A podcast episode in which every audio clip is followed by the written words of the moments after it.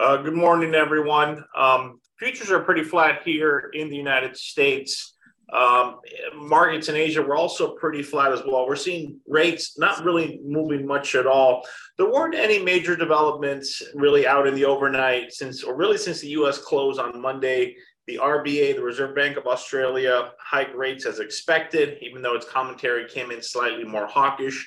That's putting um, or, or giving a slight bid to the Aussie dollar. But we're also seeing that German factory orders came in a bit ahead of plan and some of the uh, um, the guidance, let's say, reported overnight out of KeyCorp and out of Pepsi, uh, really not much of a market moving event. Uh, most of the slump in the market yesterday was driven by, let's say, both sides of the EPS and PE equation. Uh, we saw a hot services ISM and some downbeat profile updates from SLG and VFC. Uh, for today, there isn't a whole lot of economic data out there. There will be a bunch of companies um, that will be speaking at the various conferences. I mentioned this yesterday during my call. Uh, we have Goldman Sachs' financial conference, which I think is a, going to be the most important one. So watch out for any updates from the banks coming out of that conference. That's always an important one. We have Raymond James, their tech conference. We have a UBS tech conference as well. So, um, like I said, all of those are going to be important, but keep up, keep the closest eye on Goldman Sachs because uh, it's going to be interesting to see what the financial sector reports out of there. Um, for the week, uh, Friday will be the most important day. We have PPI, we have Michigan, um, we have a bunch of data coming out that could be potentially market relevant there.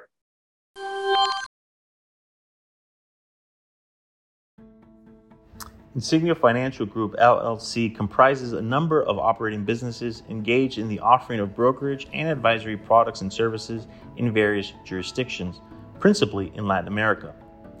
Brokerage products and services are offered through Insigneo International Financial Services LLC, headquartered in Puerto Rico, and through Insigneo Securities LLC, headquartered in Miami. Both are members of the Financial Industry Regulatory Authority, FINRA, and Securities Investors Protection Corporation, SIPC. Investment advisory products and services are offered through Insigneo Advisory Services LLC, an investment advisor registered with the Securities and Exchange Commission. In Uruguay, advisory services are offered through Insigneo International Asesores de Inversión Uruguay, SA, Insigneo Asesores de Inversión Latam, SRL, and Insigneo Asesores de Inversión de Uruguay, SRL, in Argentina, and through Insigneo Argentina SAU, and in Chile through Insigneo Asesorías Financieras SPA. Collectively, these eight operating businesses make up the Insigneo Financial Group. To learn more about the broker dealers, including their conflicts of interest and compensation practices, please go to https colon forward slash forward slash insigneo.com forward slash disclosures forward slash or via www.finra.org.